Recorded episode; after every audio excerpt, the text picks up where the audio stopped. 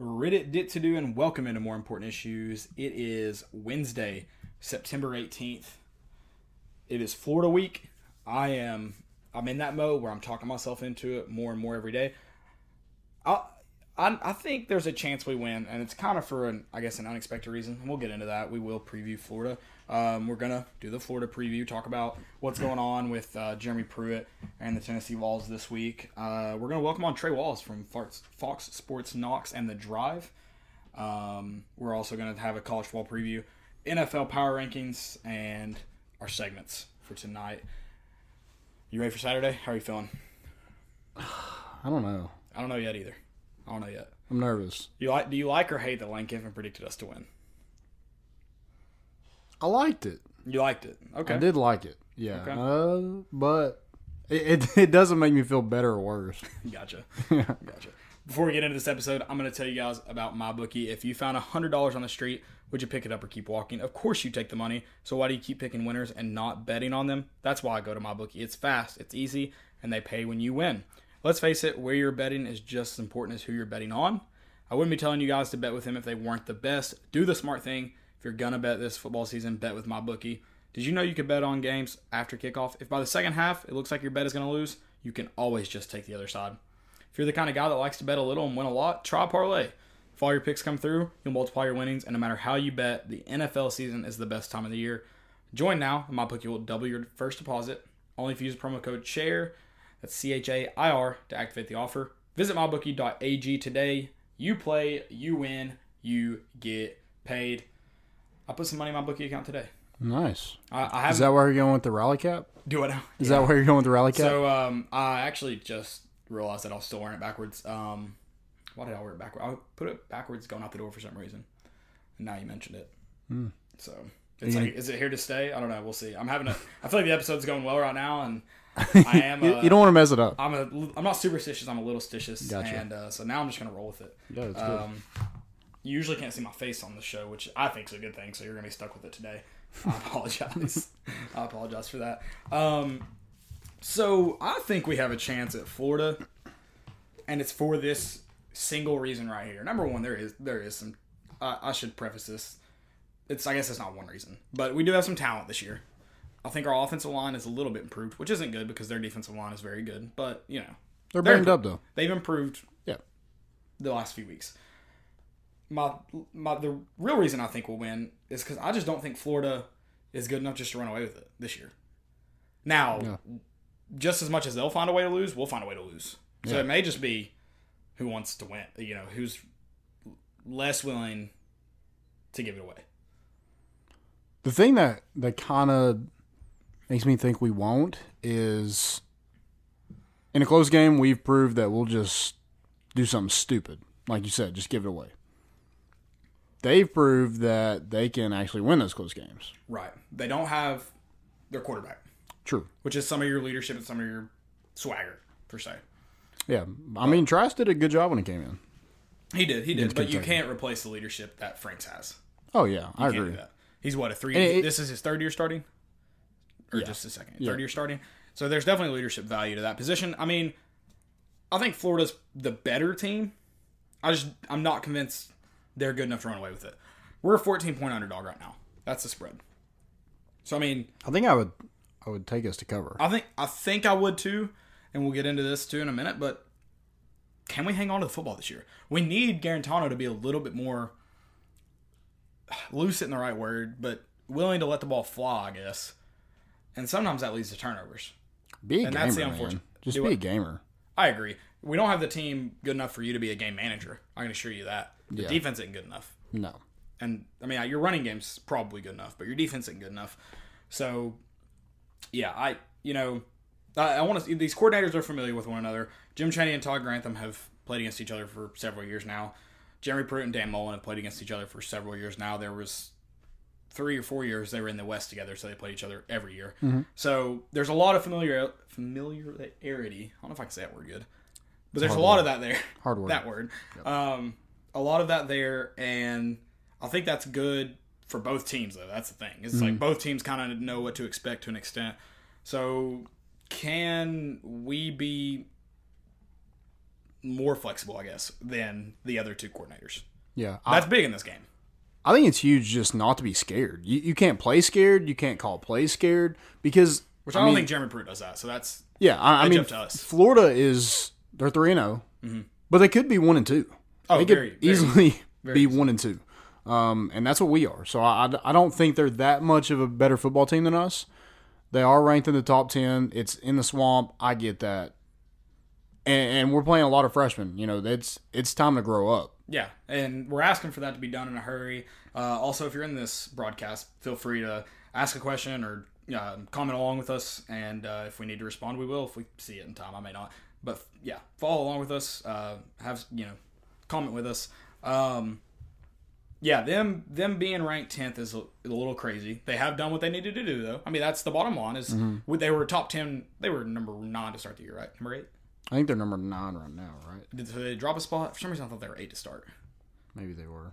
So They're number they- nine right now. but they've done what they needed to do to stay in the top 10 so fair to that Mm-hmm. but you know you said they've proven they could win in close games you know i don't know if they've proven that yet look at miami and kentucky kentucky coughed it away miami's offensive line was atrocious and coughed it away i guess whereas they didn't cough it away as much as kentucky because kentucky literally missed a last second kick but miami had a chance to win too Yeah, I mean didn't bounce on it so like i mean they yeah could they, be one and two, but they came out and they're three and zero. A win's a win. Is a win. Is a win. Is a win. I don't disagree with that. I just, I, I, it goes back to my point that I first said. I think it may be up to whoever is gives away the most. Whoever gives them gives away the game the most loses. Yeah. and that's what I feel like this is going to be. It's going to be an ugly affair, probably, if I had to guess. Yeah, I, it's it's never pretty, right? It hadn't been the last few years. no, it's never pretty. Yeah, so Florida is ranked 12th in the SEC in rushing yards, Yeah, they can't run the ball, and th- that offensive line is pretty bad too. and their uh, passing was ranked. Uh, where I have that up? Did I even write that down? I did fourth. So you know, ha- you know, point them, but they lost their quarterback. Yeah, How much can Trask or Jones replace that? I don't know. and how do you go out there never starting since your freshman year of high school? That's insane stat to me. yeah, So did he get offered by Florida or did he walk on? he transferred, right? Sure. I don't know. I don't know his background. I thought he transferred from Ohio State. Trask? Interesting. I didn't Is know. that is that not right?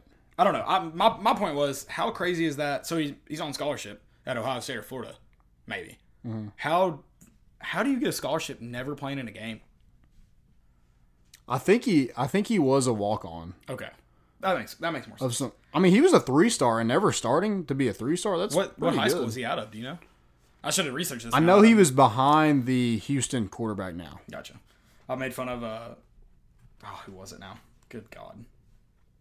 Cowherd had Mm-hmm. Urban Meyer on today, and Cowherd didn't know that uh, Joe Burrow had played at Ohio State. Oh, so he he he's been at Florida the whole time. okay, that's what, for some reason I thought that. I just I wasn't aware that. Okay, Something happened with Colin Cowherd today in that, that's what I'm State. talking about. He Colin Cowherd didn't know Joe Burrow had played at OSU. And Okay. he asked Urban- he That's- that's Meyer, what I'm said- getting at He said, "How did he get out of Ohio State or out of yeah out of the state of Ohio?" And Urban was like, "I mean, he was there for two years, three years, and then he was a grad transfer." I was like, "That's fantastic." So now I feel like Colin Cowherd thinks. Um, So, but uh, interesting stat about Kyle Trask. He's the first quarterback to wear number eleven since Steve Spurrier. oh wow, Spurrier. yeah. Lane Kiffin did say he wore visors for Spurrier too. Not the same style visor, but he wore a visor. Um, yeah, so they do lose that passing yards. They're they're fourth in the SEC. They do lose their biggest chunk of that being their quarterback. Um, now Trask may be up for the task. I don't know. Um, Trash. He went uh, nine for thirteen for 126 yards, which is kind of impressive. Didn't throw any TDs, didn't throw any interceptions in his fourth quarter against uh, Kentucky. Um, looking Kentucky's at last defense year, is terrible.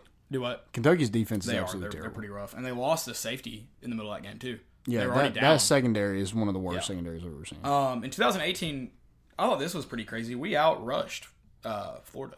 I think we outpassed. No, we outpassed them, and they out uh, outrushed us, but not by much. It was literally our six turnovers that were the difference. yeah, They scored on four of those. They got 24 points from our four turnovers. bad. You know what they beat us by? 26. Yep. Now I'm not saying they don't still. They may score those 24 points, maybe, but it is huge to hang on to the football. Yeah. It was, I mean, I mean that that's and, I- I- and, and when that's- Ethan Wolf's, or not Ethan Wolf's, uh, Austin Pope's was a touchdown for us. Yeah. Or we're at the three yard line. You would think we at least get a touchdown, or at least points. Well, you think you would just dive over and, and score a touchdown. Yeah, if the ball got in the end zone, you should be able to get in the end zone. Oh yeah. no one's. I don't care who you are. I'm not getting hawked at the three yard line when I see open grass in front of me. I mean, I would say I'm not. I would do everything in my power not to. I wouldn't try to stiff arm a guy behind me. Yeah, I wouldn't do that either. I, I can assure you that. Um, but yeah, no, I mean, it's just, I don't think this team's that much better than us. No. I, I think we're gonna have to make Trask uncomfortable. I think you bring blitzes all night long from everywhere. Even when we have seven DBs, I don't know why we have seven to eighty-five DBs on the field at once, but we do. So might as well um, use them. Yeah, so I mean, use them coming off the edge and, and everything. I think if you sit back in zone coverage, Trask is probably going to pick us apart Yeah. because, and it's not really on him. I, I think they have a good receiving corps as well, and our DBs haven't looked great. They have not looked great. We may get Ross Thompson back this week. That'd be huge. should help. Now, I don't know because Levante Taylor seems to have been Apparently, he was working with the ones today. So That's what I heard. That was that was the rumor I saw. I guess we saw the, the same tweet on on the Twitterverse. Um, yeah, I you know, so my question to you: Do you think Dan Mullen actually is planning on using a dual threat or dual threat uh, two quarterback system? Maybe. Um, I don't think our defensive line is. I think it would be smart for him to use him, but on the flip side of that, if Trask is running your offense just like Felipe Yeah. Franks would, then what's I mean, I would kind of say I bet we see both quarterbacks on Saturday. I'm not saying in a you know rotating series or rotating snaps or anything, or you know even someone like Jones coming in to run a certain play that's kind of more catered to him. I mean, I'm sure he's going to ride the hot hand, but I'm imagine we see both, and unless Trask just comes out and dominates from snap one, right? I imagine you see both, and kind of like Kentucky, he said he was planning on playing both, but Trask was playing well, so he rode the hot hand, and so I, I think that does kind of depend on on how well Trask plays. But Yeah. also, I mean, I don't expect them. Hopefully, they don't just dominate us from the get go. So I expect to see both quarterbacks at some point. Yeah, and, and that the Emory Jones, he's gonna run like that's Yeah, that's what he's there for. He, he, I, so I feel like third and third and short, you might see him right. in the game more. Um, and third and long, you'll probably see Kyle Trask back there. yeah, and I'm curious. You know, if Trask doesn't play well the the first drive, first two drives, if we see uh, Emory Jones siding early on in a position of you're going to take the rest of the snaps here. You know, I mean, Yeah. I, I am curious to see how he handles that. Yeah, I mean, with, either one of them, you, you still want to make them uncomfortable and, and bring pressure. Um, something we haven't really seen a lot is pressure. Um, so the defensive line's going to have to step up, and you know you're going to have to take shots with, you know, making Kyle Trask get the ball out early, making him confused, disguise coverages. You know, they're going to have to throw a lot of things at him to make him uncomfortable to to win this game. Yeah. Oh, absolutely, absolutely. I I don't see them pounding the football on us. I don't think our defensive line is very good, but I don't. I don't think they're Offensive line and run game is good enough to really just right to overpower us. Yeah. trying to think of any run games we made look good. Because they were under 100 yards against Kentucky until that one at the very end where it was like a 76 yard Yeah. touchdown run, untouched. yeah. It's ridiculous. Um, I still was. God, I was but the, their defense is what worries me.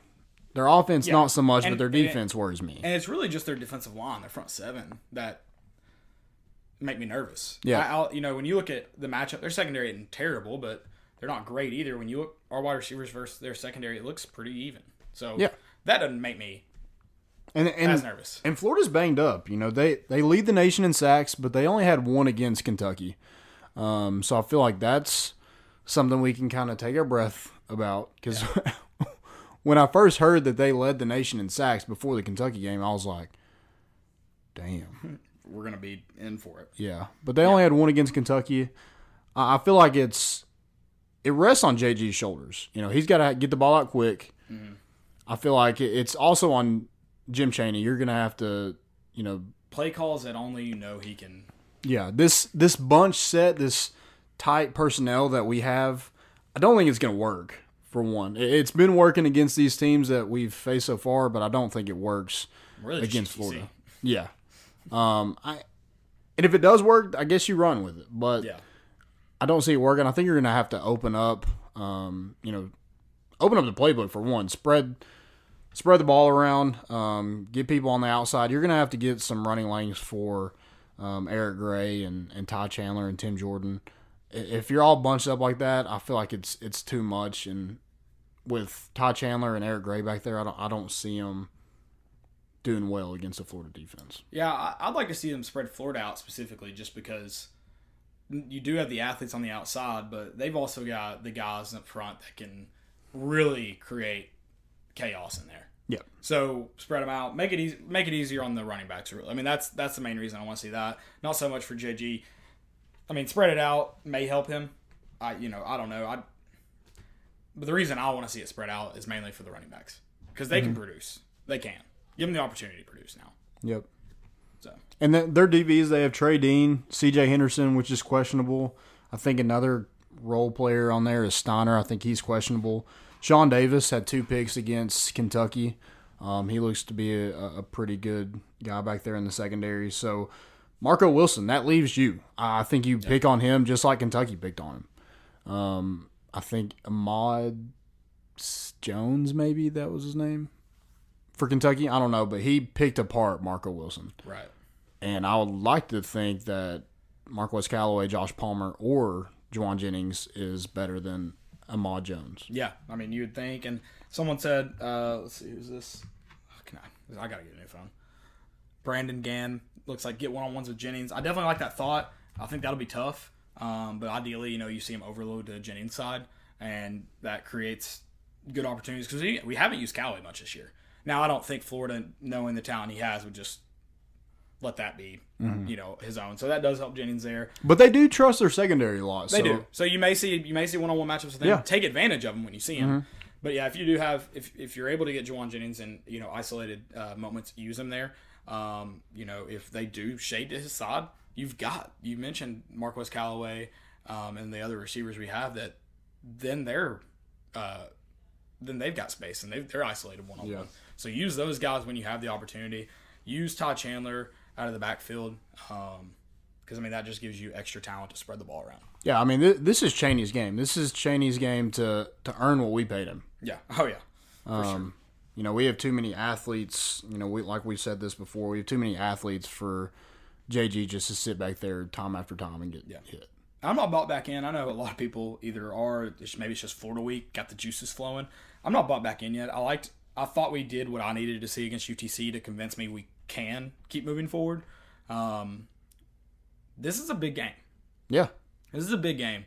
This really, you, you I saw you tweet earlier today that you know this can make Georgia. I think Georgia will be an important uh, recruiting weekend regardless, but it elevates that level if you win this game. yeah. If you if you beat a top ten team, you're like, oh, you know they they might have a shot against Georgia. I'm gonna go see that game. Yeah. And I don't want to say this. I, I want to win, and that's what I want. But I don't want to go in there and get blown out by it. No, you definitely need to compete. Period. Yeah, you got to compete. And but I mean, just looking at the importance of this game, uh, you start two or zero and two, one and two um, against. Uh, I guess I've heard BYU's technically a Power Five school since they're independent. I'm not buying. They're they're a G five school for me, and you lost to two G five schools.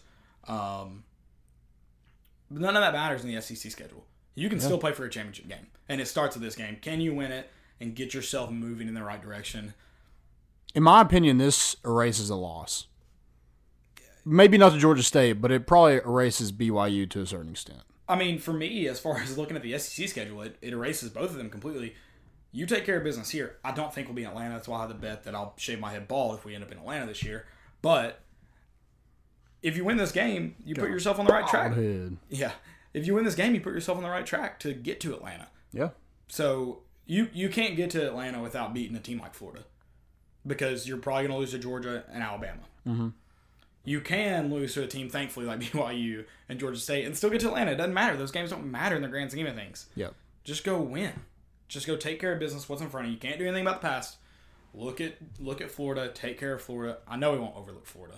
If we get beat, we just got beat. Um, We won't overlook Florida. but don't overlook them. Just take it week. Right now, it's week by week. It is week by week. Take care of the opponent in front of you, and and you've got a chance. And that you know, it- it doesn't erase. You know, I don't. I don't know. We'll always remember the Georgia State game until we start winning championships. But you start taking care of business in SEC play, those wins definitely or losses start to definitely be forgotten. Yeah. So before we get into our predictions of, of what might actually happen, I have three big things Okay. that I think is key in in us beating Florida. Number one, we got to get a pass rush of some sort. If it comes from Henry To'oTo'o, um, Daniel Bituli, if it comes from our secondary, we got to have some sort of pass rush. Yeah. and that's that's asking a lot of the defensive line because they're not very good. But we're gonna need you to step up this week. It's a big week for you. Dar- Darrell Taylor. Yeah, Get your Crouch, All-American worth right Harrison. You know those guys are gonna play key roles in this game as well. Um, and like we said, freshmen, time to wake up. You know this is this is exactly why you signed to play at Tennessee to play in these games like like Saturday. Yep. Um, next one, avoid negative plays. We're not a great third down team. No, so especially third and long. So if you know we we can't have just where we run to the right and get a negative, you you, you lose four yards. You, you can't do that. You you can't you can't give up sacks, especially multiple sacks. You know, one every now and then that's probably going to happen. It's it's Florida, um, but you can't just have somebody like last year where he comes untouched Yeah. And destroys JG in the back. Um, I mean, and some of that's on JG too. He's got to get the ball out. Yeah. You know, you can't sit there for five seconds and think you're not going to get hit by Florida. Right. Um, and then the next one, turnover battle. Got to win that. Turnover battle is very, very important. Um, we could show that to you by watching last year's Yeah, last year's game. because Kentucky had four turner turn, turnovers. If Yeah. they don't turn the ball over four times, they win that game. Right. They should have won it anyway. Yeah. No, I agree. So you want to do a score prediction now? Yeah, man. Um, I'm ex- I'm excited. I was excited last year too, so that tells you anything. um, I don't know. I, I just don't. I don't really know what's gonna. I don't know which Tennessee team. Are we gonna see somebody that built on UTC, or are we gonna see that team against Georgia State that just lays down? Yeah. I mean, that, I I don't think y'all have a problem getting up for this game, which is a positive. Um, I just I'm not. I don't see that we can win games right now. I don't see that we can score points when we need to score points. I don't see that our defense can make big stops when they need to make big stops. You have you have BYU. I know it's four down territory, but you have BYU on third and 11? 12, third and eleven from their own uh, 19 yard line, I guess. And you can't. You can let them have a first down there Yeah, you can let them gain 30 yards there. And you're what? How many seconds away Oh yeah. from winning a winning a game and you just let So I'm not convinced our offense can score points when needed and our defense can make big plays when needed. I, until I see that, I'm going Georgia or Florida, excuse me, 28-20. I'll get to the Georgia game soon, but I'm going Florida 28-20. And that on Saturday when you hear our keys to the game, believe me, it's going to be in favor of the Vols. So here's my here's my pick before I get to that point. Um, I'm going to go 20, 28-20, and I might be spotting us a few points. I may. Florida will be able to score probably not as much as they would have with Felipe, Felipe but Yeah. they're going to score. I'm gonna go 31 27. I think if they give us they give us three points, Magli is is banging that home. I hope so. Hope But right. if if it's 31 27, we'll try to go for the touchdown and we probably don't get it. Okay. Anything else you want to add to the Florida? In a in a great in a great world, C Mag gets a dong punch for the win to give us the lead, and then Henry To'oTo'o stops the guy on fourth and fourth and inches to ice the game. I'll take when time expires right now because I'm not going to give our defense a chance again. yeah. I'll get. I'll go. Time expires. Um, anything else you want to add to that Florida preview? No, I'm good. You're good. That's all we good. got. I mean- until Saturday. That's all we got for the Florida preview. It's We'll probably talk about it. Well, we will be. I'm sure we'll talk about it here with Trey Wallace in just a second. Yeah. But yeah, absolutely. Yeah. Um, that's all I've got for the Florida preview. That's all Landon's got for the Florida preview. Until Saturday, we will go live, probably closer to game time since we won't be going in or to the game or anything. Uh, we'll just be watching on TV. But we're now going to go to a short, quick break. We're gonna get Trey Wallace. Actually, I got some other notes, kind of practice notes. I didn't tell you about this, but I. Right. I wrote this down. Um, so I'm just going to mention it right before we get Trey on here. Um, so what did you think about Jeremy Pruitt saying that he had very few mental errors with that offensive line he had? And it looks like it's going to be the same offensive line starting this week as well. I mean, if if that's the case, I I haven't. I've only watched probably half the UTC game. I can't think of anything that stood out to me that was just terrible mental wise. Yeah. The offensive line missing blocks, not touching people. They're big. Yeah. If that is the thing. case, if we had a few mental errors against UTC, you know, few to none, that's where it all starts. If you're not there mentally, you're never going to get there physically. No. So if you're mentally prepared, mentally there, you at least have a chance to get there. Mm-hmm. So that's a positive. I mean, that's good. We're heading in the right direction then. And do you think Bryce Thompson plays on Saturday? Yes. I do too. I don't, I don't know if he starts. I don't Yeah. think he gets a start, but he plays. Oh yeah, yeah. When you need him, he's going to be on the field. I, I w but uh, what's weird about that? Like you would think he would do the same thing as Bituli and and get in the game and knock some of that rust off. yeah, maybe some of it was just, you know, PR standpoint. maybe. Because, yeah, maybe. Three games is better than two. Yeah, I Be guess. suspended. But at the end of the year, you're like, okay, he's suspended for two games. Yeah. Cool. He's, or if he was suspended for three games, like there's not that much of a difference. We suspended him for three games. Yeah, sure. Um, and then We could have suspended him for two, but we did. We chose three. yeah, great university. discipline. That's discipline right That there. is no, that, that's rules and discipline. Um, Kenneth George practiced better than Delonte Taylor, and that's why he got the start over him. Uh, that was kind of my thought. Now, I, you know, I, when I said he did it for to show like, you know, we'll start anybody. I, I don't think he would have just thrown Kenneth George out there if he didn't think he was ready. Like he felt comfortable going, Yeah, proving a point with someone who had practiced better that week. I'm sure and I- I played played the majority of the snaps. Yeah. When when I said it was probably from a, you know, coaching get Taylor's button gear, I, I don't. That wasn't me saying I don't think Kenneth George is good enough to start. He he has to be good enough to start for Pruitt to be able to prove that point. Yeah. Um, and then so I guess I'm the reason for the downfall of Tennessee football. I don't know if you, You saw are. I that. saw that video. yeah. I was like, what in the world? Like, how is that? My... I get it. I, I get what it. did the guy say in the video? I must have missed that. it was just a bunch of. I watched. I watched it, but like, what did he say at your point? I, I clicked off after that point. Oh, I think he was just talking about like the fan base and how I guess they don't deserve what's on the Oh. field. Yeah, we uh-huh. don't. You're right. I agree with you 100. percent Good sir. Um, but yeah, I'm the blame. But what would you give up for a win in Florida? What would you give up? Anything. Uh, I've seen people willing to give up fingers and toes. I'm sorry. I've given Somebody up, said they give up their left nut. I've given up a lot for that university already. For that football team. But you'd give up something. I, I would. I don't know. Like I like I'm not gonna give up a I don't know, I'm not gonna give up a finger and a toe for oh, that. Oh no, no. Like one of my biggest fears in life, I'm a very active person, I enjoy sports. But I'll do it for a national championship. Okay, maybe. But like one of my biggest fears is like being paralyzed and not being able like to do stuff. Like Yeah. that's a fear. If I don't have a finger, like I'm not gonna be able to flip you off when I'm when I'm like, just kidding. But yeah, I don't know. Like what's it worth? I don't know. I am willing to go ball. I mean, like I'm willing to do stupid stuff like that. Like when next time we beat Alabama, the next time, not if we beat Alabama at this point, the next time we beat Alabama, I'm getting a tattoo on the old SS Mitchell, the rear of the SS Mitchell. I can't wait for that. It's probably not gonna happen for another 15 years. But So wait. would you get JG's face like Randy Vall? I would not get JG's face. I'm sorry. What about? I'd get Jim Chaney's face. Ooh, If we beat Florida on Saturday, I will get Jim Chaney's face tattooed on my ass. If he wins Oh with that quarterback, he deserves an ass like mine. I would say like you'd have to get like his like a body shot, but it would have been like your whole ass. I feel like I should get what is Jim Chaney. What I don't know. We'll see if we can work it out. We'll go. We'll go face. I don't know if there's enough ink. I don't know if there's enough ink either, and then we'll go body potentially. I need it like a caricature, like a small head, a huge body of Jim Yeah. Chaney.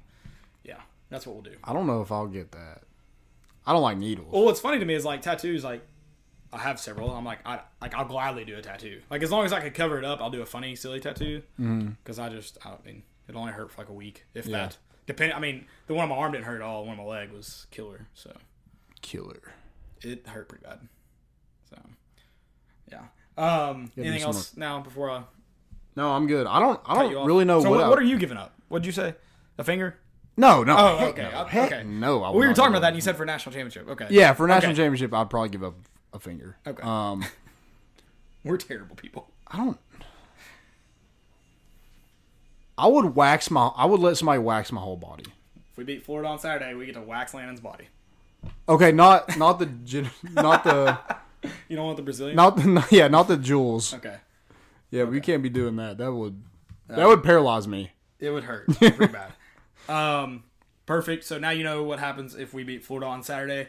Um, hopefully it happens. I would- I would love to get that tattoo on my ass, and I would love to wax Landon's body. So I'm here for it. Hey, I didn't say you get to. I, I'm okay. Watch. Um, I get to give the tattoo. Okay, that's just gonna be like. It's gonna be stick figure Jim Chaney. Yeah, definitely. Stick figure. You Yeah, yeah, you get. it. Um, all right, we're gonna go to a short, quick break. We'll be right back in just a second. We're gonna get Trey Wallace of Fox Sports Knox and the Drive on here. We're gonna talk some Tennessee football um, this season, maybe some other Tennessee sports. We'll see what Landon and Trey got for us. We'll be back in just a second. Bear with us. See you on the other side.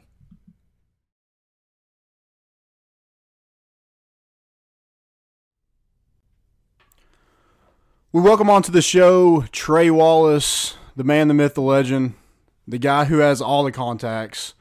Um, you can find him on the Drive on weekdays. I think it's three to six. Is that right, Trey?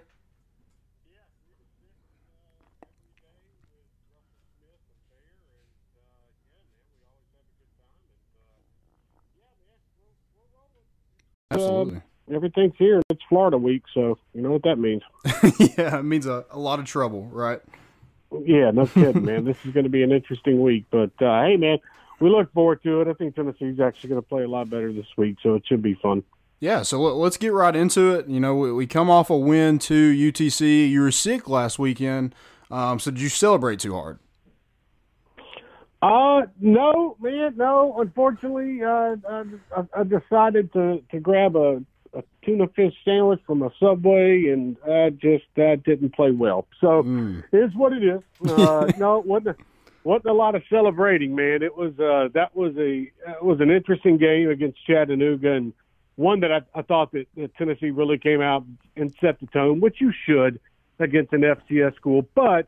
I say that in a way of, you know, in a game where they didn't against Georgia State, for them to come out and, you know, for, for them to get that big lead early, it gave the separation and, and gave the, the opportunities for other players. And, and the thing with like Tennessee is they're running twos and threes a good amount of time during the rear in, in regular games. So, you know, you, you saw a lot of action from guys that might not take the field, guys that, uh, like Elijah Simmons, who will probably end up getting redshirted this year.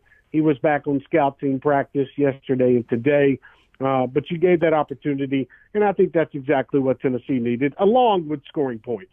Yeah, absolutely. And you know, now we know never trust a tuna fish sandwich from Subway. Um, but yeah, Trey, What sl- s- yeah, slow start to the season. Um, I think we can all agree on that. Um, but you get to see practice. Um, it's very short periods of practice, but you get to see it. You you got to saw it. You got to see it um, in the off season and uh, during fall camp. You know, is is this the same Tennessee team that you saw in those practices? You know what? I, I, a lot of people ask this question, and and I like to preface it and let people know. You know, even during fall camp, we were only getting about at the best day twelve minutes out there on the field. Now, you know what we have to do is is you know we talk to people who were there the rest of the practice, and uh, we get information on, on on those lines, and and we try to put the pieces together. Um, I, I with Tennessee and the way that they rotated offensive linemen that first game, I I want I honestly think Tennessee treated that first game as an NFL preseason game, where they can try to rotate as many people in there, see who's going to be starting, see who they can rely on for BYU. Um, I don't know that, and I hate to say this, but I don't know if Georgia State was the highest priority for Tennessee. Uh, I was told they started working on, you know, that that game film that week.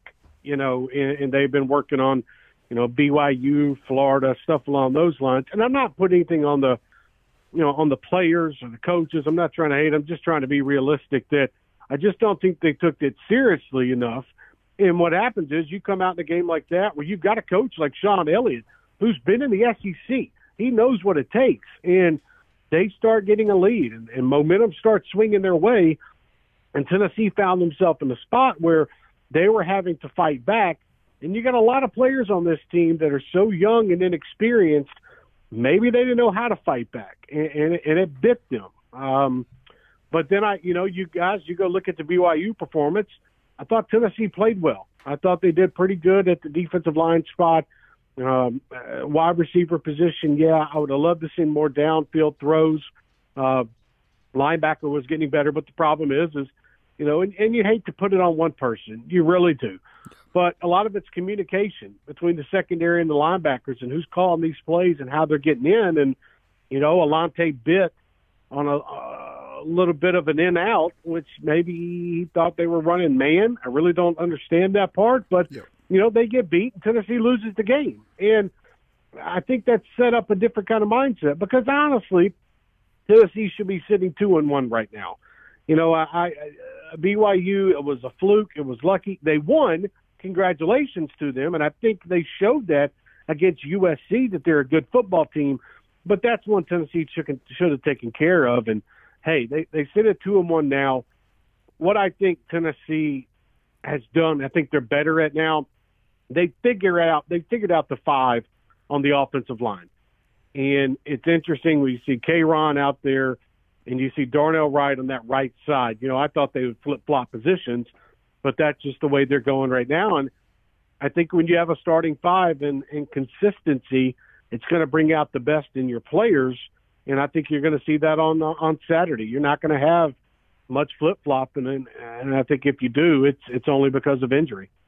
Yeah, and you talk about that offensive line. I added up their um, weight the other night, and it was it, it added up to be exactly fifteen hundred and ninety nine pounds.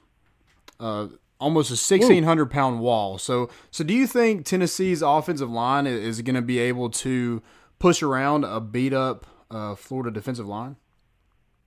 I here's the thing about Florida's defensive line. You know, and I and I look at this game and it man, it looks familiar with an offensive line standpoint, like the Miami game, where Florida was able to get pressure off the edges. They were able to take advantage of Florida's young players. I, I mean, I'm sorry, Miami's young players. I don't think their offensive line is anywhere near as good as Tennessee's. Um, you know, when it comes to talent wise. Yeah. Uh, but then you go, but then you go look at UT Martin, and then you go look at the Kentucky game. You know, Florida's defense gets a sack. You know, during the Florida game, and it was a fluky kind of play. And, and I'll be honest, Kentucky's offensive line kind of did their job against Florida. Mhm. They were running the football.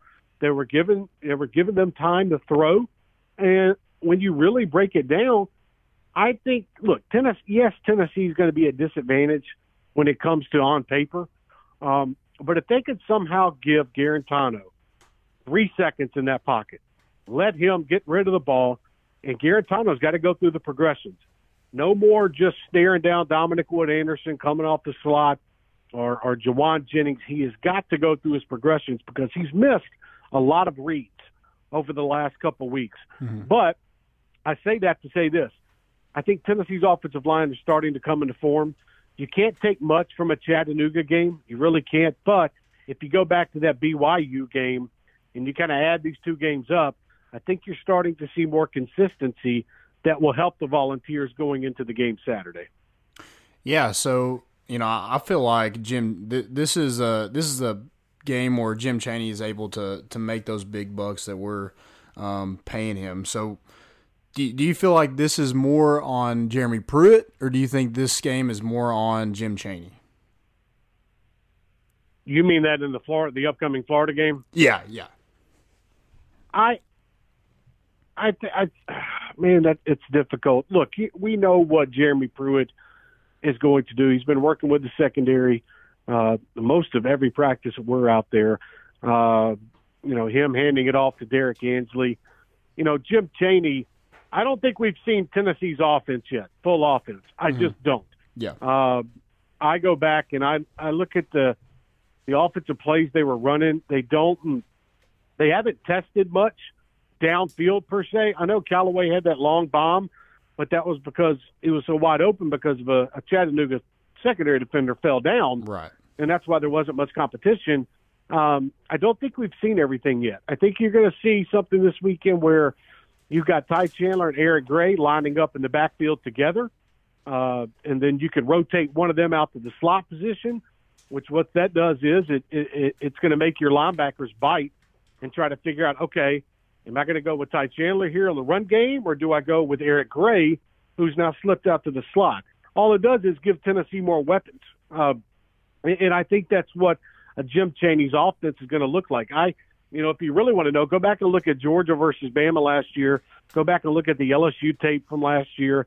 There's a couple of games where you can see how he's used his running backs and his wide receivers to his advantage. Uh, the big thing about, you know, with Jim Chaney and the offensive line, it's also about giving Guarantano, you know, the free reign to go here. It doesn't seem like for the through the first three games that that Jim Chaney is kind of let Guarantano get out there and try to see what he's got. Now the problem is Guarantano's interceptions. You know Right. the Yep. the interception to start the second half against BYU. That's on him. I mean, if we really go into it, Guarantano should have probably had four interceptions in that first in that game against BYU. Uh, There were multiple times he was throwing in the three to four man coverage. I just think you've got to take the gloves off now.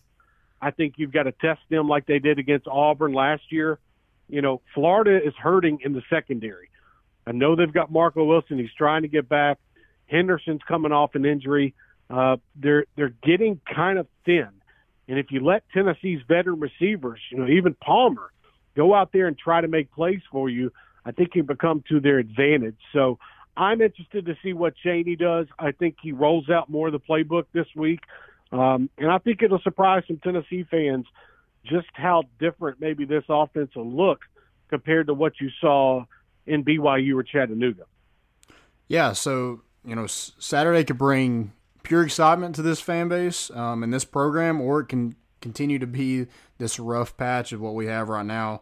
Um, if you had to pick Yeah. an MVP to um, at the end of this game, if Tennessee were to win this game, who who would you have as your offensive and defensive MVP? MVP. I, I think this is a game for a player like Jauan Jennings. This is going to be his last trip to the swamp, last time playing Florida. I think you you you saw the press conference quotes from yesterday or the media session. You know he's excited, he's ready to go. But that's Jauan all the time.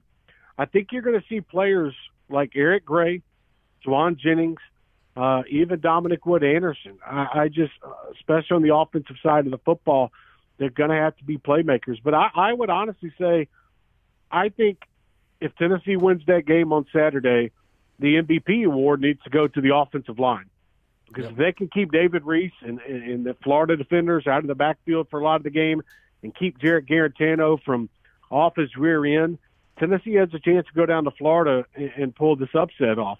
And, and, and here's the thing Tennessee is not as bad as what their record looks like. And I know that Tennessee fans they look at this and they see one and two with a loss to Georgia State and BYU. Well, try to try to wipe that BYU game off because it was such a weird play. In the Georgia State game, you just got to live with it from now on. There's nothing you can do to get away from it. Right. Um, I just don't think they played enough of their good players, and I think they were rotating so much.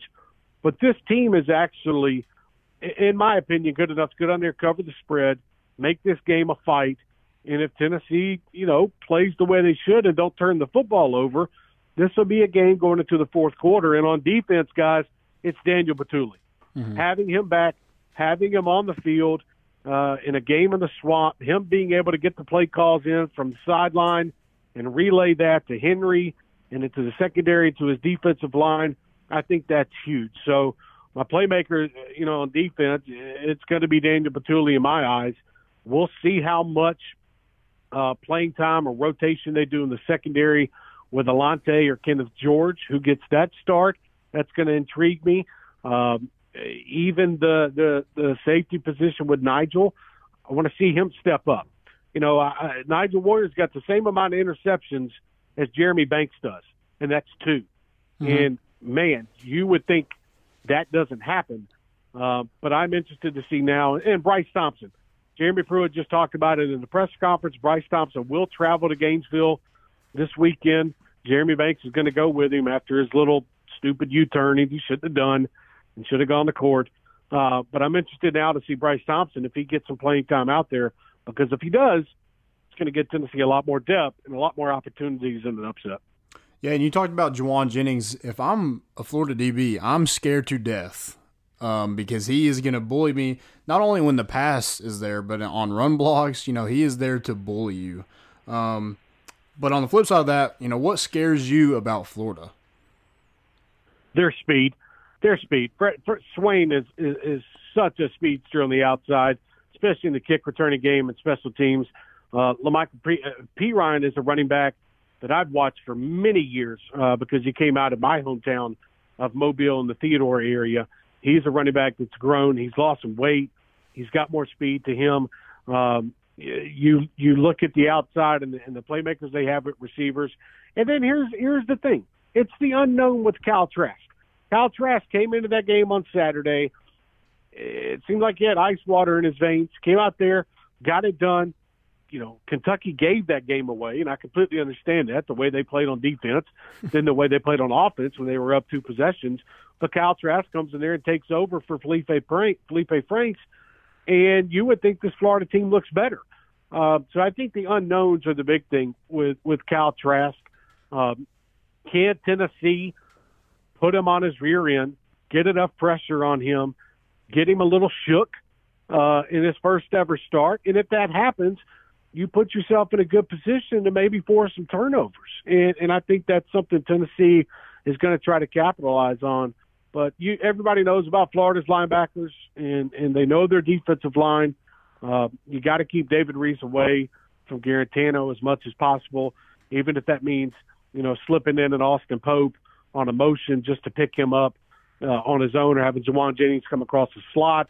You saw that against Auburn last year. Jauan Jennings was a huge blocker in that game. Uh, Florida has playmakers, they do, uh, but also I think Florida is ranked a little bit maybe higher than they should right now. Yep. I think 15 or 16 would be a nice little ranking. Ninth in the country right now with what I've seen so far is, is a tad bit high. Yeah, I mean that's that's talking about a borderline playoff team there, and I just uh, I just don't see that from them. Um, Not yet. Yeah, yeah, for sure. Um, but this this will be Jeremy Pruitt's um, I think 16th game. Is that correct? 16th? Yep. Yep. So yep. 16th game. So what's your thoughts on Jeremy Pruitt so far since he's taken over this head coaching job? I think you know what, man. It is a guys. It's a for a first year head coach. It is a learning experience. And and look, you can have Phillip Fulmer all around. You know, you can have Cheney and Tee Martin and Derrick Ansley. You can have these guys around you, but there's one CEO of the football team, and that's Jeremy Pruitt. And has he made mistakes? Absolutely, he's made mistakes.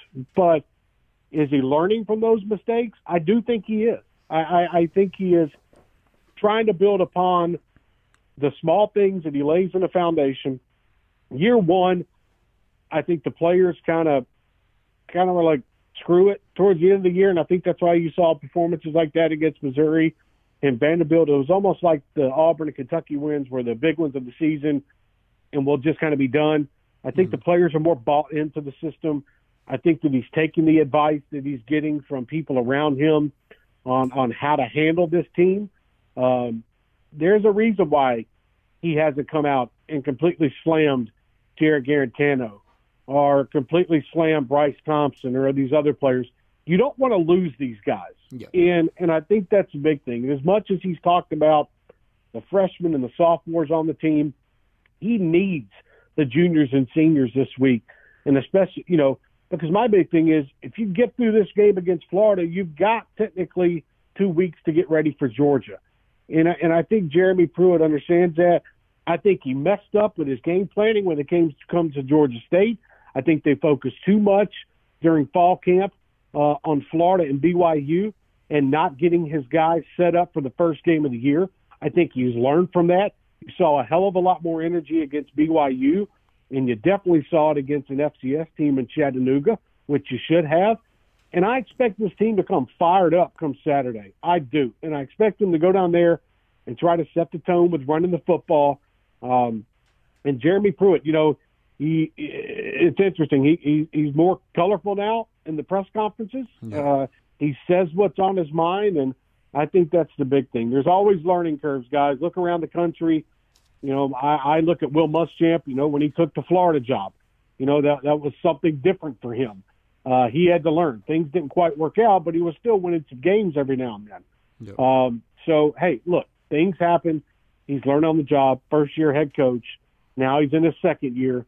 Let's see what he can do. And uh, I think he's in the right direction. And I do think he is the coach for Tennessee. Now, if they somehow end up, you know, two and ten on the season, okay, we'll have a conversation again. Yep. But I think his players are bought in enough, and especially the young guys, that I don't think that's going to happen. Yeah, and you talk about those young guys. You know, we were talking about earlier on the show that it's it's going to be a wake up call for them. You know, it's time to grow up because this is the game that you signed um, on that dotted line to come to Tennessee for. You know, playing in the swamp, playing in front of that yeah. crowd.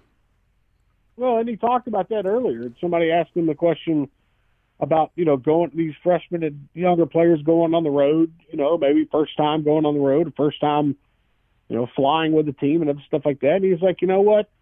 Nowadays in high school, you've got teams flying everywhere to play other, you know, play other teams and stuff like that. It's not new to these guys, and I kind of agree with that. I, I think the biggest thing is, you know, them going in there and have that veteran leadership um, on defense and on offense, telling these guys, hey, this is what we're doing, understanding the silent count. Um, I think it's smart that you put Kayron right next to Darnell and I think it's smart that you put Trey Smith right next to to Wanya Morris because they're going to need that come Saturday. Um, but you, what you said, first game on the road. The biggest thing and the best thing for Tennessee is this game's going to be played at 12 o'clock, man. These guys are going to go down to Florida on, on Friday. They're going to fly down. They're going to do a walkthrough. They're going to try to get some sleep the night before, and then they're going to wake up in the morning and go play football. You don't have to sit around and wait till 7:30 for an SEC network game. They yep. get to go play immediately, and I think that's one thing that will be at Tennessee's advantage compared to Florida's. Yeah, those young guys don't have to think as much throughout that Saturday. Exactly, exactly, and and you know we'll we'll see how loud it is, but the good thing about it is the the fans are quiet when their team is on defense, so that's good. Where's Tennessee the youngest at? It's on defense. Mm-hmm. And the fact that that crowd go down there, it's going to be quiet. They're not going to be trying to mess up Kyle Trask. So that's good for Jeremy Pruitt to be able to communicate with his secondary, communicate with Bituli and Henry and the guys along the defensive front. I think that's a positive, and I think that's going to help Tennessee uh, uh, during the game. Yeah, I mean Trey, you're getting me pumped up. You know, I'm ready to go. I'm ready to get on the plane with them and and, and suit up. I, I just know that. I, look, and, and here's the thing: like I, I feel questioned from family members all the time who who were season ticket holders for Tennessee, and you know, and, and, and I understand it. It has not been the best start to the year. You feel embarrassed, you know, and and I understand that. I get that. I see that, and I talk to people every day about that. But here's the thing: this Tennessee team is not as bad as the team that came out there and lost to Georgia State. I do think this team is competitive enough to go down to Florida, and if top punch comes to shove, I do think they're capable of, kicking a field goal at the end of the game with Brent Cimaglia and winning this game. Now, on the flip side, I do think Tennessee is young enough where they could run into a lot of problems. They could get down 14 to 17 points, and it could be tough. But if there's one thing about a Jeremy Pruitt team, I, I think this year and what they're trying to do on defense and especially on offense, I think you have enough senior leadership and enough guys that are going to try to get these guys going. And it's always fun to go on the road, man. It always is. I don't know what the crowd's going to look like on Saturday. There's still thousands of tickets for sale, according to StubHub and Ticketmaster. It's a 12 o'clock kickoff. Tennessee's got to take advantage, and they got to take advantage early. Um, and if they do, it's the SEC, man. Anything can happen. Absolutely. So, Trey, what's what's your prediction? damn it, I knew y'all were going to do this on Wednesday. I knew you were. I knew you were, and I was prepared. Well, so so um, we give our realistic prediction on Wednesday, and then when Saturday hits, then we can give our Tennessee prediction. no, guys, I'm going to go. Um, I'm going to go 28-24 Florida. Okay. Um, I think they end up winning at the end. I think Tennessee covers the spread. I think it's something Tennessee can build on towards the rest of the season. I think they're competitive. I think they play a fiery game. but in the end, uh, you know, uh, the swap gives you three points anyways, and then I think Florida will give you another one point on top. Awesome. Well, I wanted to hear Tennessee, but maybe Saturday we can get a Tennessee prediction out of you. Hey man, look, it's it's covering the spread right now, and that's what I, that's what I'm calling. And um, you know, uh, it's so this team is so damn weird, guys, Yep. that they have the playmakers enough to go down there and win. They do.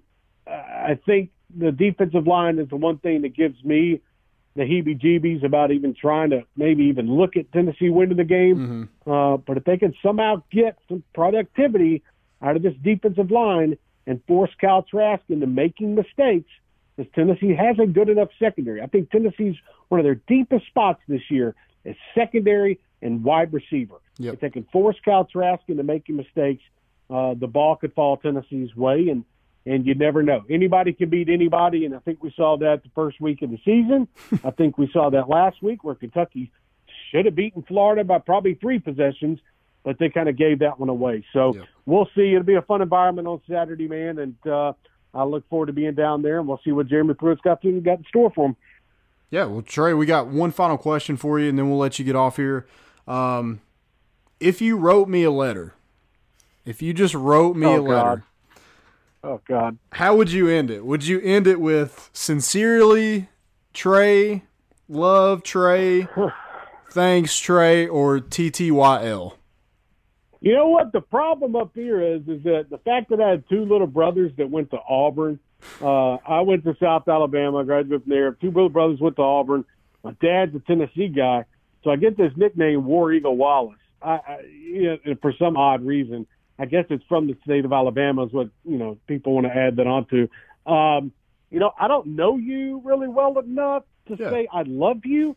Um, Uh, but we're I Tennessee fans, I though. You could say it. You know, I get it. I, I, I get it. And look, I've hugged a lot of Tennessee fans in my lifetime. I have. I'm not going to lie. There's, Yeah. there's been some crazy games that I've been to, but I think I would end it with a sincere, sincere, and maybe uh, I'll hit you up later. okay, Something like that. Okay. Uh, but there's not going to be any damn love letters coming from me. gotcha. Um, okay. I hate to comment too much on that, but man, if you're a media member, you can't be doing dumb shit like that. So.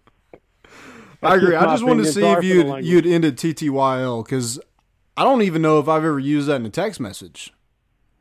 I I know I haven't. Uh, I, I don't know. I might I might have thrown like an HMU Yeah, hit me up something like that thrown in there, but I have no idea. It play. Hey, look, man. There at uh, Tennessee football is a a crazy thing, and there are some interesting fans slash media members Mm-hmm. Yep. uh, in the area, and uh, we'll just leave it at that. God bless them. Hey, right? So, Yeah, absolutely. Well, Trey, we appreciate it, guys. You can check him out um, on the drive every day, three to six. Um, does a great job of covering Tennessee athletics and um, the Vols. Trey, we appreciate it, man. Guys, thank you so much. Have a great rest of your week. Be blessed, and uh, we will uh, we'll talk to you again soon. All right, go Vols. Thank you, guys. That was awesome.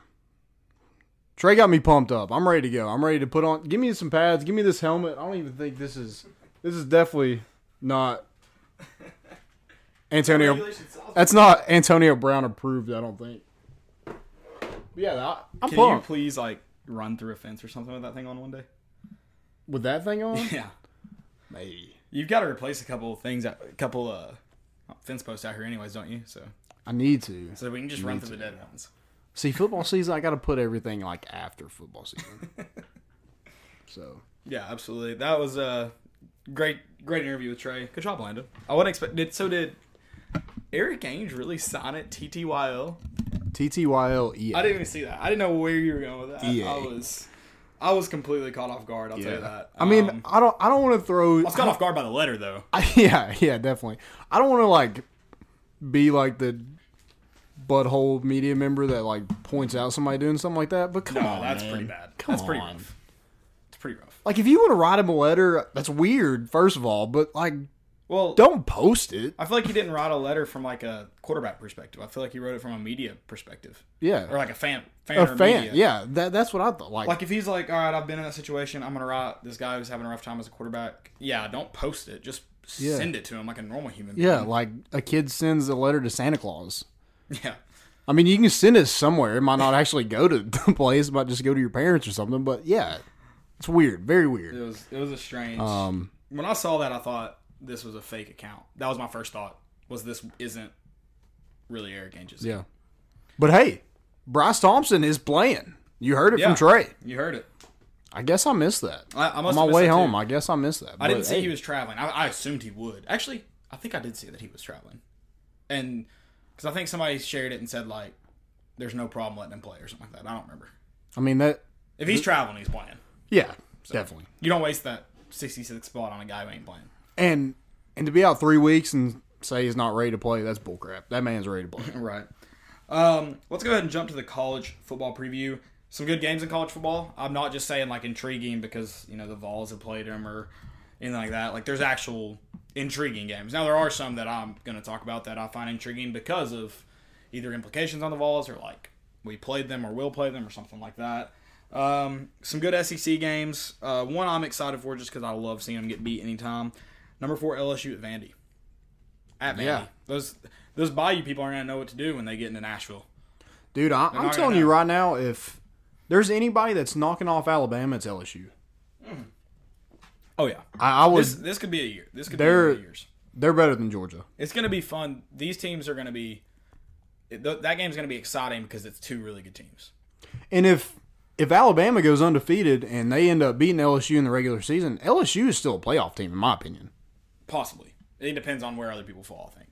Yeah, I, I just don't. I don't see anybody that besides Clemson and Alabama. I don't see anybody that's better than LSU. I'm just saying, like, if you have undefeated conference champions, Yeah, it's tough to deny. I'm just it, it- so it depends Right. on where other people fall. I agree. Um, That, that's so- what I mean by that. Yeah, so I think Ohio State and maybe Oklahoma, but if one of those team teams loses, Yeah, then LSU has a chance. Right. And I mean, could could Washington stay undefeated this year? I could see it. they play BYU this week. No, USC plays. Oh wait, yeah, USC plays Utah. Yes, Washington does play BYU. Yeah, that'd be interesting. They could stay undefeated though. It's possible. yeah, the Pac-12 is just so bad. Yeah, but if you're an undefeated Power Five conference champion, you ain't That's getting true. denied. I get that, but like, I still want the best four teams in it. I agree with you, but it, you have the Power Five. It's there to help your playoff. So Yeah, I mean, th- Um, could this be the year where they're like, "Crap, we got to go to eight? maybe, maybe it's possible. Um, Because I'm because if you're maybe not top four, but top six, Georgia would have to be thrown in there too. yeah, you'd have three SEC teams if you had a power, uh, Six, eight team. or yeah, eight team. But yeah, if I, if I just had six and I had first round three buys for two, Then yeah, would- you have three SEC teams still. Yeah. yeah, in my opinion. yeah, absolutely. Um, Friday you have Utah and USC. I'm curious to see how that one goes. USC just coughing one away at BYU. Um, and then Utah, number ten team. I didn't think they were a number. four. When I watched them play BYU, I didn't think they were a number fourteen team. Maybe I'm just underestimating everybody. I don't know. Yeah, I mean, like Trey said, I, I don't. He didn't feel like Florida was a the We've- number nine team in the country. that yeah, since the beginning, and then, And then we've you- seen it. yeah, and Utah. God, are we that? Yeah, Who's in the top ten? Who's below them? uh, I don't know. How did Utah pass Michigan? Number seven's Notre Dame. Michigan's number eleven. I don't know. Oh, Notre Dame's about to go down. Yeah. Oh yeah. um, some other games. Obviously, you have UT and Florida at noon. Uh, number eight is Auburn, and they're going. They're traveling to A and M this week. That's gonna be a good game. I'm excited. I am going A and M in that. How do you feel? okay. I know we kind of briefly talked about it before. Yeah, I'll go A and M because it's in College Station. That's a huge um, place to play for a freshman quarterback. So yeah, I'll go A and M. And then U- UCF number 15 UCF and Pitt. They travel to Pitt this week. I uh UCF would knock the brakes off Utah, in my opinion.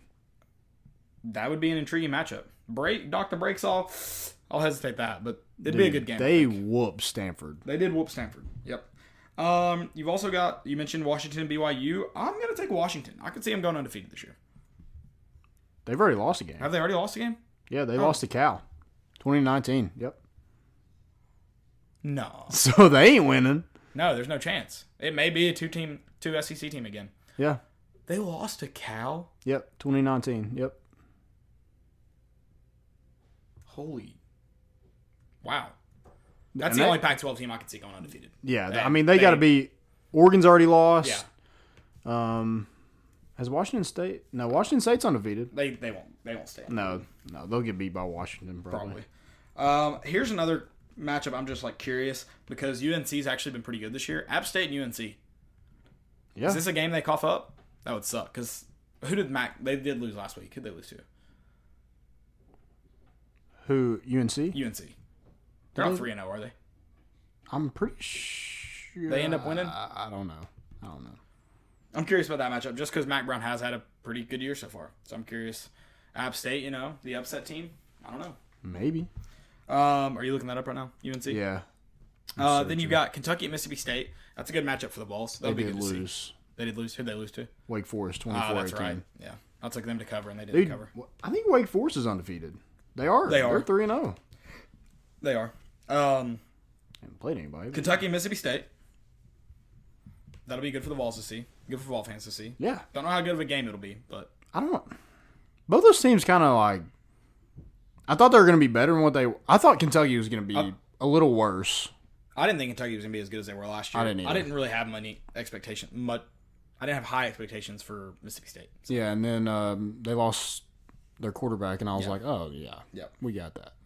Mm-hmm. Maybe. uh, yeah, exactly. Maybe. Uh, then South Carolina, Missouri, another SEC East matchup. Who you going there? Dude, I, I'll say this: Ryan Hilinski is better than Jake Bentley. Really? I haven't watched enough to say. So I watched him against Alabama. He he didn't play scared. Now South Carolina definitely was overmatched, but I feel like they they took shots and you know he yeah, executed have on a to. couple. Yeah, not as good. You have to try. yeah. To. I mean, I, I feel like he's he's better his freshman year than Jake Bentley was his freshman year. Jake Bentley was 16 his freshman year. Yeah, exactly. He but couldn't drive. His mom had to drive would say- practice. Ryan Hilinski's better than Jake Bentley is right now. Fair enough. I haven't watched him play, so I don't know. Um, then so are you taking USC though in that game? Against Missouri, Yeah, I'm going Missouri. I'll take Missouri. I don't know what the spread is. I'll go South Carolina just because I don't. I think Kelly Bryant will struggle with a Okay. Muschamp defense. All right. Uh, Notre Dame and Georgia. That's a top ten matchup. I'm going Georgia in Athens. Easy Easy. Yeah, it is easy. by I, by ten plus. I mean, I said it though. I'm impressed Notre Dame was able to go out and score 66 even on uh, New Mexico.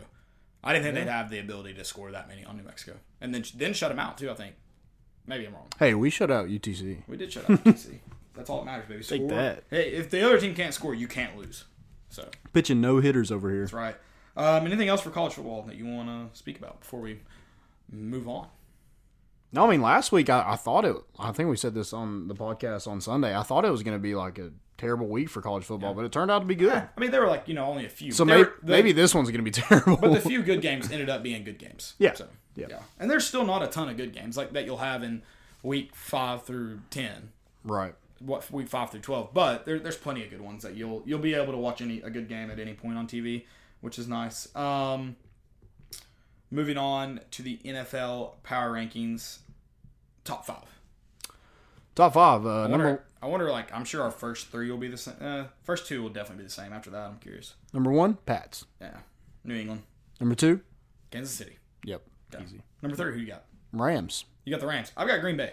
Oh, okay. Got Green Bay there. Um, I've got Rams at four though. I mean, they've won. I'm curious to see. You know that Saints game. Saints did not play. They lost Drew Brees. They That lost Drew. Brees and that killed them. Then they had that penalty call back. Just kind of curious what happens if those two things don't happen. I'm not saying the Rams definitely lose or anything, but I'm curious to see what happens. Um, they get a touchdown called back. They did get the ball, but should have been a touchdown. So I'm curious there. But yeah, Yes, I have I have it, it wasn't a. They blew it dead. yeah, yeah. Yeah. That's, that's what I'm saying. Like, Oh, I thought you said it was a penalty. No, they did have some penalties, crucial, I guess, penalties. Okay. But that one specifically, that's just unfortunate. Curious, that definitely takes Come some on, wind out of you. Like, good lord, yeah, that's awful. absolutely. Who do you have it for? Four, I got the Ravens. Lamar Okay. Jackson, dude. Lamar. Besides Patrick Mahomes, Lamar Jackson looks like he's the MVP. You know, I have the I have the Ravens at five. So I'm Yeah. curious. I, I was hesitant. I was hesitant a little bit to even put them on top five. I'm just curious because they haven't played great teams. Yeah. Who'd they play this week? I said that now. I just forgot. They played Miami in week one, and should have wrote that down. But I mean, they still won. That's all that matters. The Cardinals. Cardinals. Yeah. So Cardinals with a rookie QB. Um, and that, well, they win 26-23, 23-17. 23-17. So I mean, they did take care of business. Um, But they played the Chiefs this week, so we'll see how good out. they actually are. We'll find out if they're if I mean I'm really I know their defense isn't going to be great, but is Lamar Jackson the real deal? That's Yeah. what I want to see. Yep. So.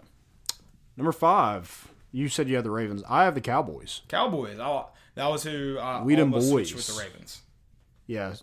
Um, I was gonna put the Panthers in there, but you know they're freaking terrible. Um, I guess we're just tanking. I was the- about to say you, you were about to put the Panthers in there. no, they're terrible. Oh my god, we're gonna have to get a quarterback soon. Yeah. Jake Fromm, you available? I know Tua is gonna be gone. Tua would definitely. Tua, you can go ahead and buy your, um, go ahead and buy a house in Miami. Yeah. that's where you're going. Absolutely. I guess you probably will try to pat, uh, not pass the physical, and maybe whoever the coach is there. Will, maybe Nick Saban gets a new job. He passes on you because of your physical, and Ooh, and it's a life is a goes back to the Dolphins. vicious circle. Yeah. I mean, I don't know. That would that would be nice. Then he comes to Tennessee after that, and Jeremy Pruitt leaves and takes Alabama's job. and Nick Saban ends up at Tennessee, and we win again. Ooh. the circle. Circle of life. Uh, anything about it? That was good. I feel like that was that was pretty good. Did you hear My that? theory or my conspiracy theory or your singing of Circle of Life? Sing, Both were good. I thought. Yeah, yeah, they were both good. I want to hear you sing. Caleb was in singers. He was. This man is a musicale. I'm a choir singer. Yeah. I need I need other people around me. Oh, okay. I'm a really good singer. Social singer. yeah. yeah. Uh, anything for NFL before we move on to our uh, segments, or anything you want to throw in there before we go to our segments? No, I'm good. Uh, actually, Rick Barnes is still on the recruiting trail. Went and saw uh, five-star power forward Paolo Banchero. Um, he's a 2021 power forward. I think he's the number three player in the country in the 2021 class. And then um, the staff went and saw five-star point guard Kennedy Chandler. Um, he's out of Briarcrest Christian. Um, they went and saw him today. He is the number 16 player in the 2021 class. So I don't know if you know who Cam Hayes is, but Cam Hayes was a he's a 2020. Um, I think he was the number 15 or so, 16, 17, something player in the 2021 class, reclassified to the 2021 2020 class, and Rick Barnes told him not to come. He feels that confident in Jaden Springer that he told a four star point guard or five star point guard not to come. It's a bold strategy, Cotton. I mean, if we're turning around, if we're turning away five stars, Bold strategy. I don't know how I don't know how I feel about that. I think I find room. You know, I work to find room. I don't know. I mean, if you can't take him, you It's can't definitely take tough. him. You can't get them all. Yeah, You can't get them all. Even if they want to be here, you can't get them all. Mm-hmm. It's just when you look at our recruiting history, and even Rick Barnes, who's done pretty good since he's been here. Don't know how I feel about that. He's doing great right now. So I'm, I'm not going to say That's fair. it's a wrong decision. I'm not- I'm if not it turns out to be terrible, then then you can Oh, blame him. Absolutely. I'm not even saying it's the wrong decision. I'm just saying I don't know. I don't know how I feel about it right now. I don't. I, I mean, just look at our history. Yeah, I, the- we have two five stars in the history of our program, right? I Three? feel you. That's tough. If we start winning games, do whatever you want. Turn them Hey, all. Scotty. Hopson. Turn them all away and grab three. Scotty Hopson. Was he a really a five star? He's a McDonald's All American. Yeah. he was a five star. I thought just Tobias and Was Robert Josiah. Hubbs? No, he was the top player in the state of Tennessee. I think. I think he was a four star. Okay, Are, don't are know. you sure Scotty Hopson was a four or five star? I'm pretty sure. I just know he's a McDonald's All American. It was close if he wasn't. That man was a McDonald's All American, and there were sometimes on the court he couldn't dribble a basketball. yeah. Yeah, it was rough. I love you though, Scotty. I need you to know that. I love you. Love you, No bro. hate here. I promise. Bro. Um, before we do our segments, Landon's got to tell you about some of our good friends that help make this show possible. Yeah. We're never gonna go broke with these people. I promise. Never. Hopefully you can use. Never on a Friday. Saturday, and hey, if you're real lucky on the weeknights, you'll never, never be lost, forgotten. That's our good friends at Blue Chew, guys. Remember the days when you were always ready to go? You want to increase your performance and get that extra confidence in bed? Listen up.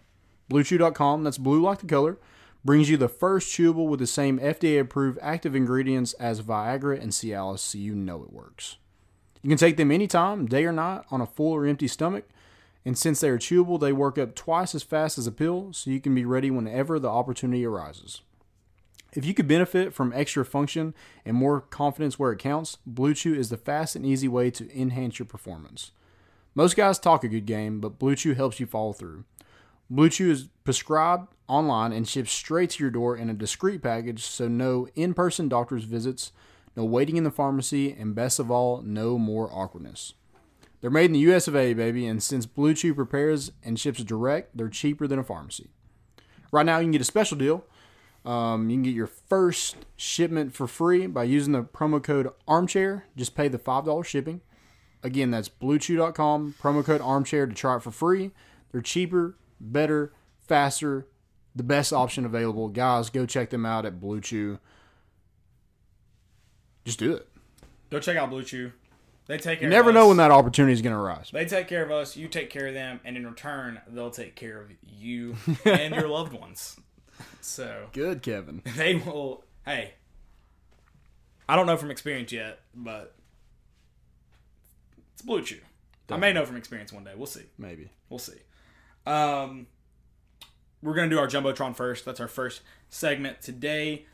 Best Vol Twitter accounts. Vol Twitter is they are Rolling deep. We're getting divided, man. Yeah. It happens. It happens. Div- Here's my issue though. People are dividing and conquering. That's that's the strategy, divide and conquer. But hey, Taking that uh, Settlers of. uh, Settlers of Catan. Yeah. Catan. Get Um, yeah, absolutely. Uh, that's more like a uh, risk reference, I guess. yeah. Yeah, I need to play a good game of Risk. I haven't played Risk. In Just while. battleship. I'm, you can't divide and battleship. Oh, yeah, you can. Believe me. Um, Believe me. Jumbotron, best Vol Twitter accounts out there. My first one's UT Basketball, the greatest Vol Twitter account of all time that will ever exist forever. Oh, okay. So we went for anybody's fair game. yeah. Oh, I did. A. I did a little differently. Um, Did you do so- the worst Vol Twitter accounts? no, I, I did. I did like, like fan wise, not really like. I just did anything that was Vol Twitter. Okay. Anything Um, that had to do with Vol Sports. Or, yeah. Just Okay. Vols. yeah, I'm Vol basketball. That's great. That's a great one. I'm gonna go power T tape. It's my number two. My dude. Shout, shout out, Power T Tape. I'm disappointed we didn't get to see you while you were in town. That yeah, sucks. Maybe next time. It was very unfortunate. I don't know if you'll ever come back, but maybe next time. maybe next time. Um, well, that was my second one. I will go with Rip in Peace. I think this is the right account. The New Market Mauler. Rip in Peace. I hate to see you go, but I love to watch you leave. Good dude. Got you, got me coming back and forth. Love you, bro. Soccer team. Um, my next one is G Man Vols. I love the Prince. Man is hilarious. I love the love the Prince uh, picture. Yeah, or the Rick James feature trying to be Prince. Yeah. Yeah. Is it Rick James or Dave Chappelle? Dave Chappelle. Sorry, it's in the. He does a Rick James skit. Sorry. That's I'm Rick. James. I'm Rick James. Dave Chappelle acting like Prince. Yeah. Dressed up like Prince. I don't know. I don't know how to say it. Great guy. Great. Great guy. The stand up is awesome. Yep. If anybody tells you otherwise, we you give her a third? Because now I'm, I'm going to try to find a third so we don't have one, any of the same. Okay, I'll, I'll go three. Um, this guy is always on top of his game. Okay. Never cares about what anything anybody says about his tweets. He will tweet what's on his mind at all times. Lonely nut Vol fan. Love that Oh, guy. I'm about to check him out. I don't know if I follow him. My last one, we will go with the man, the myth, the legend, John Claybo. Oh, that's a good one. I would like that. You'll you'll never be disappointed if you follow him. His live videos are electric. He's up early in the morning serving the good people of Gatlinburg. He's just he's a vol. He's a Just a- volunteer. just a good dude. he is. He is. Love you, John Claybo. I go to war with John Clavo. Oh, I, when they when you say you'd run through a brick wall for these coaches, only John Claybo. It's the only person I would even think about running through. But well, I'd run through a brick wall for anyone if the brick was made by brick wall was made by Butch Jones. Those things don't hold up. It'd be easy to take out, take down. So I'm okay with that. Yeah. Yeah. Uh, stupidity is an epidemic. We got some some stupid tweets for you or stupid statements or whatever. Yeah. So one one thing I want to. Did you see the AB's doctor? Yeah. Eleven thousand dollars. Yeah, for not paying your visit. I would just. I mean, Did you see the video? no. So there's a video of him like farting in the doctor's face. so this guy's like, I don't know what he's doing, something with his side or stomach, but he's like bent down, like right at this dude's waist, and he's farting in his face. I'm like, oh, you had Antonio Brown's not paying you eleven thousand dollars, and you got pink eye out of it. I would sue too. Yeah. oh, eleven thousand dollar pink eye? No. Oh. Like it's it wasn't just like a. It was like a. It was like a. You think he was like you know, Nasty set him off by feeling around in the? I don't know, man. It's weird. I was like, dude. Also, like, what are you doing for eleven thousand dollar doctor visit? Hopefully, you didn't pay that much money for uh, that chamber that you're in. know. oh, you know he never paid them. You know he didn't. There's no way. I love like I'm not the brightest, but there's people that do do like so much dumber things that I would do. I'm like, I feel good about. Like I feel like a genius to some people in this world. Yeah, I'm not gonna. I'm not gonna. Or I'm not as dumb as I think I am. Also, somebody somebody said they loved um, us talking about Florida in last last uh, episode. The hate week, Florida hate week. Yeah, um, and how we thought that they're bad drivers because of the sand, like them just like tilting in the sand. Are they driving the sand all the time? No, I said they're bad drivers because they when they walk in the oh. sand, they walk like this, and so that's how they drive. Interesting. Interesting theory. We talked about it. We talked about them walking in the sand. Yeah, I said that's that that's. I thought you said something about them driving on curvy road. Like they can't drive on curvy roads. Did you Yeah. also say that? yeah, I said that too. I don't remember. The, You need to rewatch the episode. I'll just space out for an hour and a half. That's true. I get it. Um, I'm gonna go with my boy. He has me blocked. I don't know if he could see this because he has me blocked. My boy Andy VFL Bowser. He's the only person I know that has me blocked. Like other people, I'm sure do, but he's the only one I know has me blocked because Yeah. he he sent me a message and I'm quoting. I don't use this kind of language. Shut the fuck up, bitch. Lovey can come back, dumb fuck. First off, I never said Lovey couldn't come back. I just said maybe sending hearts to an 18, 17, 18 year old kid is a little weird. Wow. Yeah. And I didn't even like tag him ever. I just screenshot it and sent it to you or sent a tweet because we're making fun of Erik Ainge, who's also another stupidity. I didn't know. He, I, I guess I didn't finish the letter. TTYL. Yeah, dude. No adults say that. You think maybe his daughter wrote it and he got blamed for it? Maybe That's possible. that's a good dad. Good That dad is. move. And I've got another one. Um, this is probably more a fail, but this is hilarious. So Colin Cowherd tweeted: "Saints are too undisciplined, too many penalties, own worst enemy today, but yeah, I blame the NFL." And someone tweeted back at him a picture of his daughter in a bra on Snapchat with the caption: "I belong to all caps the streets." And someone said your daughter is undisciplined. I was like, "Oh, that one stinks." Was it way, lonely nut ball? was it lonely nut ball? it No, probably it wasn't, It but was some that random that's dude. something that dude say. By the way, Colin Cowherd, first off, congrats on the sex. Second off, your daughter is hot. so, I mean, the only thing you ever did, Chip, was make a hot daughter.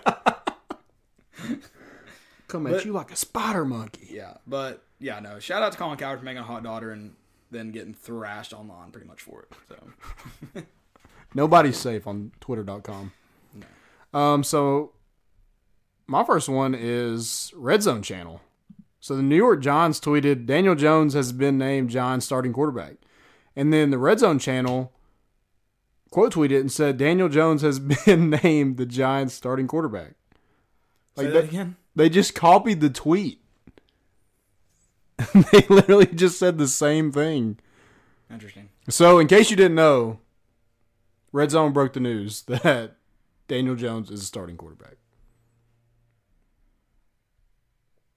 Good job, Red Zone. Yep. Breaking, breaking news.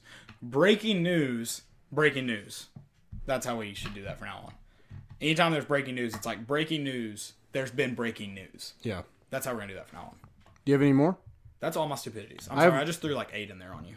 I have one more, and it's football scoop staff said, huh? Balls they scooping? I don't know. Um, I guess this guy. So he said the case for Butch Jones as your team's next head coach. Oh, I saw that. They read an article about that. Do we have to like remind you of the five years he was the head coach at Tennessee? I guess Energy vampires. I'll do it. yeah. Who else said that? Someone else said that the other day. I don't know. I was like, good lord. Who tweets this crap? Right. And then Tyler Whetstone says, uh, wish Oh my god. Blake Toppmeyer would just leave these guys alone. He's the worst journalist in Knoxville.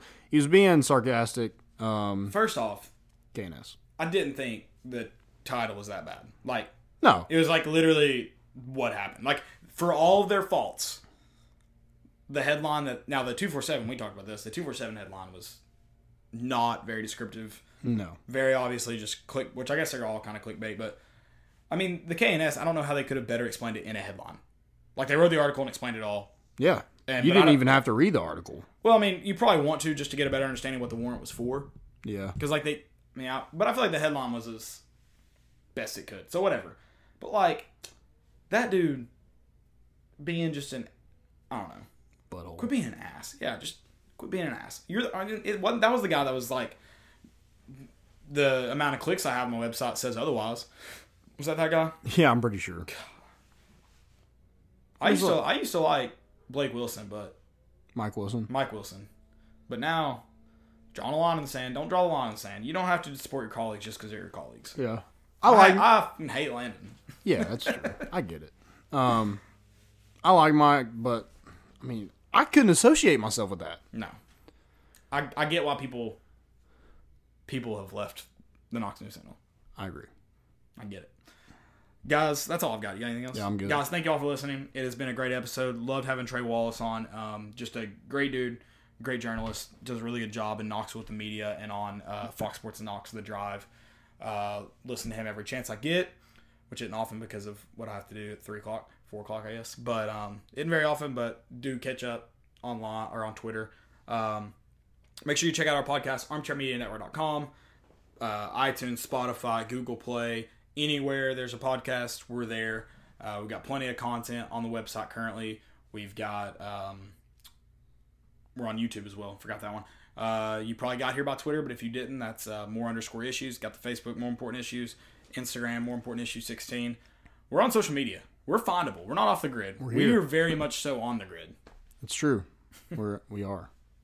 And, and we got some shirts coming. We do. Uh, we'll have it'll be on Teespring. We're gonna do them all through Teespring.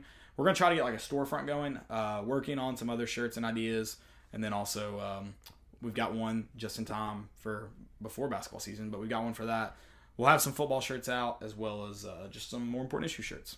Absolutely. Um, that's all we got. Florida Hate Week. Hate on Florida 24 7, not just this week, but every week.